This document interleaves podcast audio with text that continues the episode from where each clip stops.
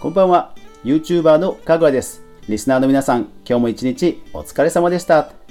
はい。今日はですねえーなんとゲスト会ということであるポッドキャスターさんをお呼びしています。で話題なんですけども、えー、Twitter にあの音声投稿がね、えー追加されたということで、えーそれについて話をしたいと思います。ただ、ちょっとこのシステムでゲスト会初めてなんで、いつものジングルとか、えー終わりの挨拶は多分なくなると思いますので、えーその辺は差し引いて聞いてください。それではもう早速行きましょう。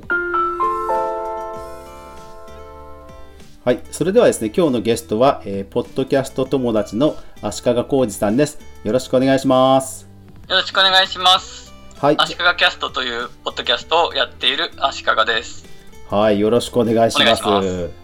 えー、ツイッターの音声投稿追加されましたね。そうですね。足利さんはあれですもん電車の、はい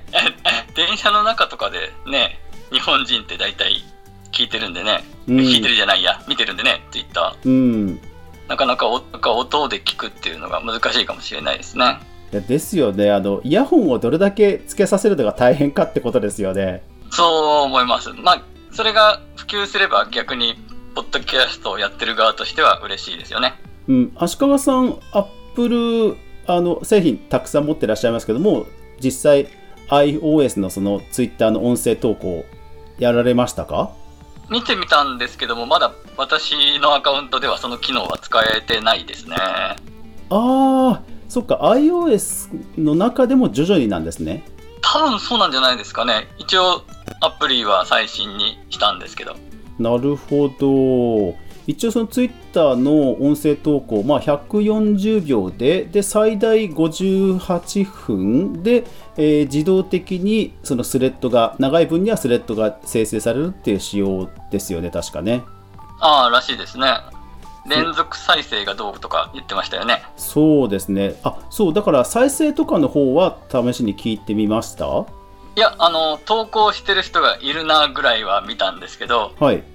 あと、あ、こういう、こういう風に再生されるんだっていうのは見ましたけど、ちなみにそれってじゃあ自動再生されました？いや、私が見たときは自動自動再生ではなかったですね。ああ、いや僕あの Android なんですけど Android はその連続スレッドになっていても一回一回途切れちゃうんですよ。ああ、私、パソコンのブラウザーで見たんで、ああなるほど。はいはいはい、でもこれって結局、動画動画に、音声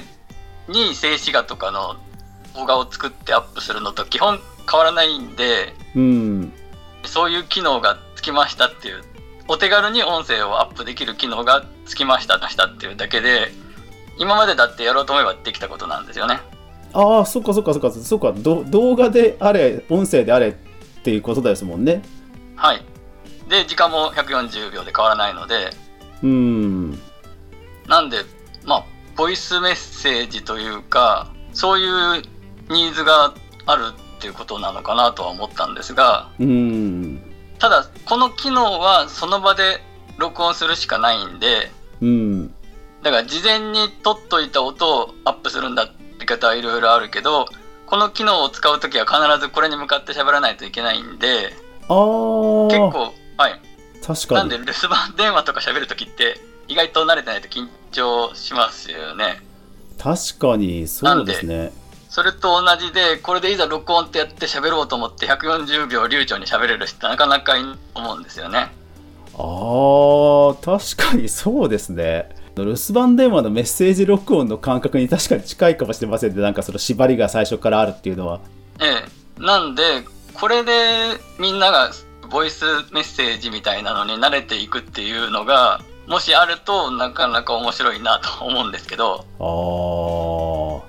確かに。なんかビジネスチャットとかの世界でも、ボイスメッセージで送る方が早いよみたいな感じのことを言ってる人は結構いるので、うーん。そういう感覚で声でやり取りするというのが意外と今後出てくると、それはそれで面白いかなとは思うんですけどね。うーん。そっかビジネスでもそうですよね。ボイスメッセージのやり取りってなんか話題に上がってた時ありましたよね。そうですね、今、ね、テレワークの時代になって、やり取りする中で、時間を決めて、ズームとかで会議をやるというのと、テキストチャットをやり取りするっていう間の段階で、ボイスチャットとか、ボイスメッセージのやり取りっていうのがあると思うんですね。うん。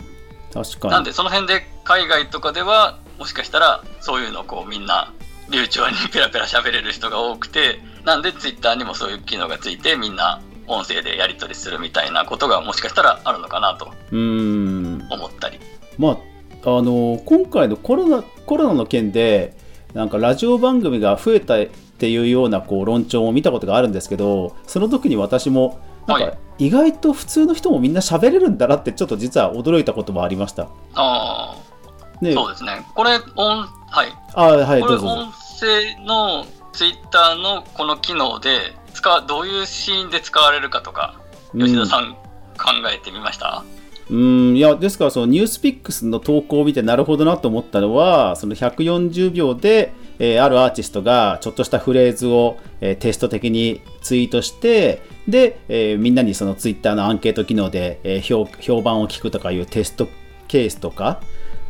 それから、えー、と文字で140秒で補いきれないところやっぱり言葉声のトーンとかも含めた、えー補足を今でも、まあ、あのキャプチャーとかで、ね、あの長い文章を、えー追加するっていうのありますけどそういう補足的にも、まあ、逆に手軽だ音声だと手軽に使えるのかなっていうのところとかはま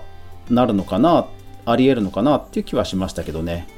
声が入ってると、その人がより感じられやすいんで、うん、こうちょっとエッジの立ってるというかきついことを言ってるような人でも声で入ってくるとプラス声があるとなんかちょっと許せちゃうというか、はいはいはいはい、そういうことはかもしれないですね、うん。もしかすると。そそうそうですよね。あのそう。声で聞くと許せちゃうってありますよね。結構ねそのでポッドキャストとか聞いてても面白いのが最初こいついけすかないやつだなと思ってもなんずっと聞いてると結構なんか許せちゃうというか慣れちゃうというか、うんうんうん、そういう面もあったりするんですよね。確かにそうだから一方であの僕があと思ったのはそのポッドキャストとかラジオってこう拡散しづらいというか炎上しにくいというかアンダーグラウンドなところの雰囲気というかなんかそういうメジャーじゃないっていうところのこうなマインドが僕の中ではあるなと思っていてでもそれがツイッターに載っちゃうと、逆にちょっとねある意味証拠じゃないですけど そんな感じで拡散しちゃうちょっとまたネガティブな方もあ出てくるんじゃないかなとはちょっと思っちゃいましたけどね。そうですね。それは私もちょっと思いました。ポッドキャストでこの人がこんなこと言ってたよみたいなのを拾ってね、勝手に載せちゃうとか、あですよね。い、だから、るかもしれないですよね。ですから自動的にそのスレッドが追加されるって中で、ある一部分だけを誰かが悪意を持って拡散しちゃうのも、これできちゃうんじゃないかとか、ふと思っちゃいましたけどね。そうですね。あとちょっと僕が考えたこと言ってもいいですか？はい。あの、アイドルの人にとってすごくいいんじゃないかなというふうに思って、うんうんまあ女性アイドルとかで、はい。大体女性アイドルとかの投投稿って自撮りの写真があってでなんとかとかこうコメントを入れてるんですけど要は多分テキストだけだと弱いから訴求力が。で写真を入れてるってことだと思うんですけどやっぱり自撮りとかねするのも大変だしで例えばお休み一言だとしても言われたらファンの人はすごく嬉しいじゃないですか確かに。なんでじゃあ動画はというとねなかなか撮るとかはやっぱりビジュアルが重要な人だから人たちだからそれこそ声だけだったらすっぴんでも言えるわけだからはい。そういう意味で確言うと発言発信する側のアイドルにとってもすごく音だけっていうのは便利だし聞く側にとってその受け取る側のファンにとっても嬉しいんでアイドルのことかがいいかなと思いましたね。あー確かにそうですね。それは、うん、なんか距離近くなる気がしますね。そうですよねすごくその「おはようおやすみ」とか毎日声で聞けるだけでもねうん、確かにそうですすね。そうですね。お休みボイス毎日聞けたらちょっと嬉しいですね。みたいなことを 考えました。なるほど、わかりました。ありがとうございました。ちょっと急、今日は本当に急なお願いで、かつ、こう、なんかとりあえず喋ってくださいみたいなお願いで出ていただいて、無茶ぶりをさせてもらいましたが、本当にありがとうございました。ああ、いえいえいえ、はいでも。じゃあこれからもぜひあの足利キャスト聞かせていただきますので皆さんもぜひ、えっとポッドキャスト Spotify や Apple Podcast などで足利キャストで検索していただきますと足利さんの番組出てきますので、えー、ぜひ、えー、クリエイターじゃない人にもクリエイトという番組ですので楽しめると思いますのでぜひ皆さんも聞いてみてください。はいじゃあ今日はどうも足利さんありがとうございました。はいありがとうございました。はい失礼します